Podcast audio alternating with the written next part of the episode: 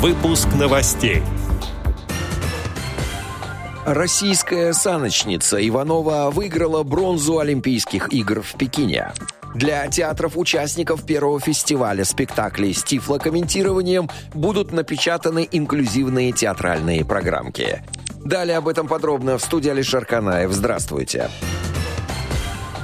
11 марта в Петербурге начнется первый фестиваль спектаклей с тифлокомментированием. Фестиваль станет не только новым этапом развития доступной среды в культурных институциях, но и закономерным итогом работы школы театрального тифлокомментатора, которая проходила на базе Института специальной психологии и педагогики имени Рауля Валенберга и была поддержана президентским фондом культурных инициатив. Партнером фестиваля стала и Санкт-Петербургская государственная специальная центральная библиотека для слепых и слабовидящих. Во время фестиваля в течение двух с половиной недель пройдут девять спектаклей различных жанров, от драмы до мюзикла, благодаря подготовленным тифлокомментариям и оборудованию, установленному в четырех театральных залах, постановки театра Ленсовета, театра на Литейном, театра на Фонтанке и театра эстрады смогут увидеть увидеть люди с инвалидностью по зрению.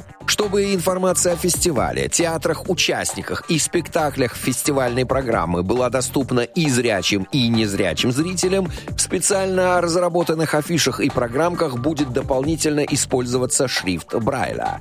Первый тираж инклюзивных театральных программок для государственных театров будет напечатан в издательском отделе Государственной специальной центральной библиотеки для слепых и слабовидящих 10 февраля. Производственный процесс начнется в 15 часов. В библиотеке установлены современные принтеры, позволяющие выполнять подобные полиграфические задачи. Затем программки поступят в театры и в специализированные организации и учреждения, работающие с незрячими и слабовидящими.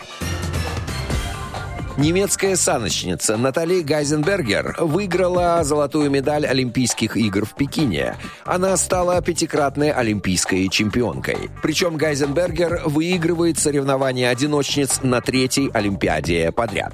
Ранее она брала золото на играх в Пекине и в Пхенчхане. Ее главный соперник и фаворит этих соревнований Юлия Таубиц потеряла контроль над санями во второй попытке и выбыла из числа претендентов на медали. По итогам четырех попыток россиянка Татьяна Иванова заняла в Пекине третье место. Второй стала немка Анна Беррайтер.